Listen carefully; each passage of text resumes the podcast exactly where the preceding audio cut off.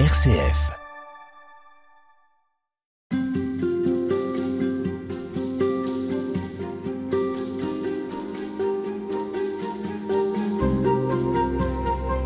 Emmanuel Gougo, je rappelle que vous êtes curé à Versailles et que vous êtes l'auteur chez Salvatore de Rencontrer Jésus aujourd'hui.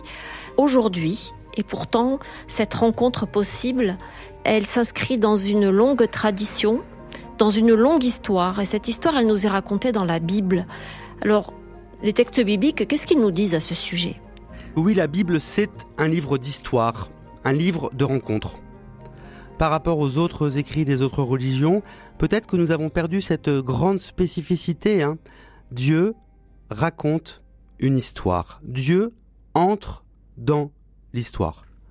Il y a une phrase de, de Jésus qui explique en disant Dieu va dire à Moïse, je suis le Dieu d'Abraham, d'Isaac, de Jacob.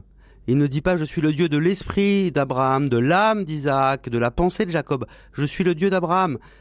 Dieu, dans toute la Bible, crée une relation, crée une rencontre et va proposer justement une histoire de vie, un partenariat de vie. Lorsqu'il s'adresse à Abraham, il va lui dire va vers le pays que je te ferai voir. Et donc ça oblige Abraham à un déplacement, à une sortie de lui-même. Ça oblige, ça oblige Abraham, qui reste évidemment libre, à sortir de lui pour aller vers ce pays. Il y a un dévoilement à faire. Quand Dieu se révèle à Moïse, il lui dit, je serai avec toi. Je suis qui je serai. Je suis le Dieu de la fidélité d'Abraham, de l'histoire d'Abraham, et je veux créer cette histoire avec toi. Et on pourrait prendre comme ça plein, plein, plein, plein, plein de personnes bibliques qui, en fait, reçoivent ce désir de Dieu d'entrer dans leur vie quotidienne. Et cela se passe aussi avec le peuple d'Israël. Et c'est même ce choix de Dieu, vous serez mon peuple, je serai votre Dieu. En fait, souvent, on a l'impression de Dieu comme, vous savez, un être suprême, mystico-gélatineux, une espèce de, de, de grande matrice ou d'esprit absolu, euh, de raison suffisante, un Dieu tout-puissant qui, de temps en temps, jetterait un regard condescendant sur nous pour nous juger ou pour nous punir. Alors que, fondamentalement, Dieu veut être notre Dieu.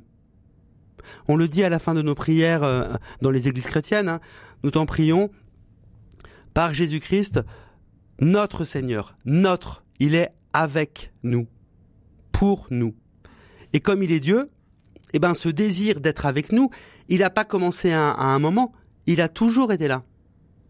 Dieu veut être notre Dieu depuis toujours. Le nôtre, celui de l'humanité, et le mien, le tien, celui de tous les auditeurs qui nous écoutent, il veut être mon Dieu à moi. Est-ce que c'est une autre manière de parler de l'alliance? Ah, complètement. Complètement, absolument. Dieu fait alliance, non pas parce que il aurait besoin, non pas pour être servi. C'est hyper intéressant hein, dans les mythes des religions. On voit comment est-ce que les dieux euh, font alliance pour être servis par les humains alors que Dieu fait alliance pour se donner. Dieu de toute éternité, et j'ai conscience que ça peut donner un peu le vertige tout ça, hein, de toute éternité, Dieu, il me choisit, il m'a élu, c'est ce qu'on appelle la théologie de l'élection divine, il m'a élu, il m'a choisi, il fait une alliance, et cette alliance, c'est pas pour que je lui apporte, mais c'est pour qu'il me donne sa vie, pour qu'il me fasse entrer dans sa vie, pour qu'il me donne son amour. Et l'histoire biblique, à travers tout un tas de, de, récits, tout un tas de personnages, tout un tas d'expériences euh, diverses et variées, ça raconte l'histoire de l'humanité, ça et de cette rencontre et de cette alliance avec Dieu? Complètement. Ça raconte d'abord l'histoire de gens très concrets. Hein. Alors on sait bien qu'on ne lit pas la Bible comme on regarde BFM TV, quoi. Euh, on gobe pas tout au pied de la lettre, et c'est aussi pour ça que c'est intéressant d'aller dans son église ou dans dans son temple, écouter son prêtre, son pasteur, euh, pour pouvoir justement entrer dans une lecture historique et contextuelle de la Bible. On sait bien que dans la Bible il y a des genres littéraires. Un genre littéraire, hein, le théâtre, c'est pas le roman, le roman, c'est pas le poème. Euh, un film euh, policier, c'est pas un film d'espionnage, c'est pas un film romantique, c'est pas un film d'amour. Et eh ben dans la Bible, c'est pareil. Il y a différents récits, il y a des genres littéraires. Il faut savoir le décoder. Mais à partir de là, dans les genres littéraires mythiques, mm, de la mythologie, des récits fondateurs par exemple, oui, on peut se dire qu'on est tous Adam, on est tous Ève, on est tous Cain ou Abel, on est tous Noé. Mais dans des récits plus historiques, plus concrets, comme le roi David, le roi Salomon, à la fois vous avez ben, l'histoire concrète de Salomon, de David et de tous ces personnages bibliques, mais en même temps, on peut tous s'y retrouver.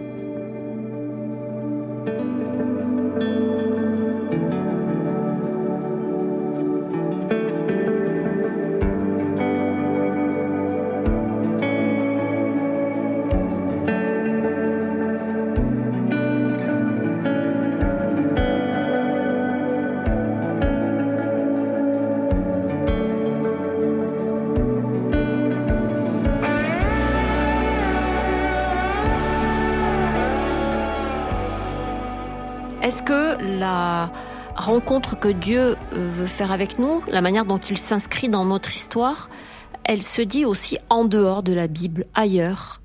Elle se dit dans la Bible et à travers la Bible qui donne les modalités, le pratico-pratique, le concret de cette rencontre. Je serai votre Dieu vous serez mon peuple, je suis ton Dieu, je t'aime, ça Dieu le dit à chaque être humain. Et chaque être humain, il l'entend au plus intime de lui. Il l'entend dans ce qu'on va appeler sa conscience ou son âme ou son esprit. Et c'est une vérité profonde que nous, juifs et chrétiens, nous croyons. Il n'y a pas de, de ségrégation ou de, de spécificité seulement biblique. La Bible est le mode d'emploi pour montrer comment Dieu vit cette rencontre, mais avec chaque personne humaine. Chaque être humain reçoit cette proposition d'élection, cette proposition de rencontre et d'accueil de la bonté, de l'amour, de la présence de Dieu. Quand vous dites c'est un mode d'emploi, est-ce que c'est pas à utiliser avec prudence cette expression parce que euh, l'inventivité de Dieu et finalement celle des hommes est comment dire intarissable des choses très surprenantes peuvent se, passer, peuvent se réaliser, et rien n'est impossible. Complètement. Mais en même temps, en même temps, on sait que d'après le Dieu, le Dieu que la Bible nous raconte, le Dieu de Jésus, le Père de Jésus, bah, il a telle ou telle euh, modalité. Il a telle ou telle manière de faire. C'est un Dieu d'amour, un Dieu qui n'est qu'amour même. Et donc, l'amour est liberté. Et donc, par exemple, un Dieu qui forcerait, un Dieu qui obligerait. Imaginez que Dieu, il en a le pouvoir, hein, ici, maintenant, se révèle immédiatement à tout être humain, voire à toute réalité intelligente. Et donc vous iriez voir votre voisin de palier, vous iriez voir l'Esquimau, vous iriez voir l'Amazonien, il t'a parlé Dieu? Oui, il m'a parlé. Il t'a parlé? Oui, il m'a parlé. Eh ben, on serait obligé de croire en lui devant une telle euh, révélation aussi massive. Imaginez que Dieu euh, fasse un acte surnaturel, un acte extraordinaire, eh ben, euh, qui fasse, euh, je sais pas trop, se lever le soleil à, à, l'ouest, qui fasse me repousser tous mes cheveux comme j'avais quand j'étais adolescent. Euh, il y a ma photo sur la couverture du livre, comme ça les gens pourront voir. Eh bien, eh ben, je serais obligé de croire en lui. Et Dieu qui est amour et liberté, il veut pas qu'on soit obligé. Donc c'est pour ça qu'il va utiliser des modalités historiques du concret dans la vie des gens pour laisser les gens libres d'accepter ou pas. Alors par exemple, par exemple, dans la Bible, quel type de modalité est-ce qu'on peut retenir? La modalité de l'histoire d'un peuple, d'un petit peuple. Souvent les juifs vont se poser la question, hein, pourquoi nous? Pourquoi Dieu il nous rencontre nous? Pourquoi il fait une alliance avec nous? Pourquoi c'est notre Dieu? Alors qu'on est le plus petit de tous les peuples. Il aurait pu aller voir les Égyptiens, la nation égyptienne, la civilisation égyptienne, vous vous rendez compte Il aurait pu aller voir la, civilisation assyrienne, mésopotamienne, euh, gauloise même, pourquoi pas, tiens. Eh ben, Dieu rencontre le peuple d'Israël et les croyants juifs vont dire c'est parce que à l'époque Israël était le plus petit de tous les peuples et le saint Dieu il ne se rencontre que dans l'humilité il ne se rencontre que dans l'accueil de sa proposition, qui n'est pas une proposition de gloire, de puissance, de domination, mais une proposition d'amour, une proposition de compassion, une proposition de don de soi. Qui se dit euh, à travers parfois la brise légère. Absolument. Dieu ne fait rien de spectaculaire par moment, mais à côté de ça, euh, on a bien des récits bibliques qui nous racontent des choses euh, bah, qui défient les lois de la nature. Une, mer qui s'ouvre en deux ou euh, des, choses dans ce genre-là. Qu'est-ce qu'il faut croire? Eh bien, justement, dans cette optique de la rencontre de Dieu, Dieu utilise les moyens humains. Il utilise donc la littérature biblique. Mais la Bible n'est pas un livre de recettes de cuisine. Autrement dit, on prend pas tout au pied de la lettre. Et dans la Bible, je le disais, il y a des genres littéraires.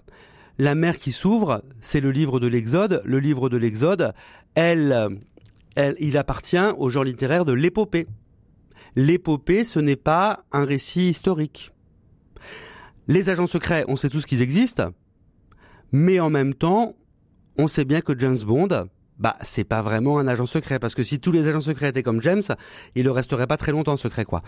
Et donc James Bond c'est une épopée. Quelque part, le livre de l'Exode c'est une épopée.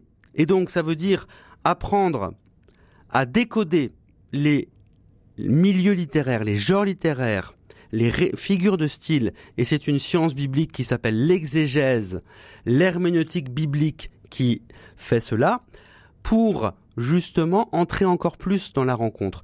Et c'est dire comment Dieu nous respecte.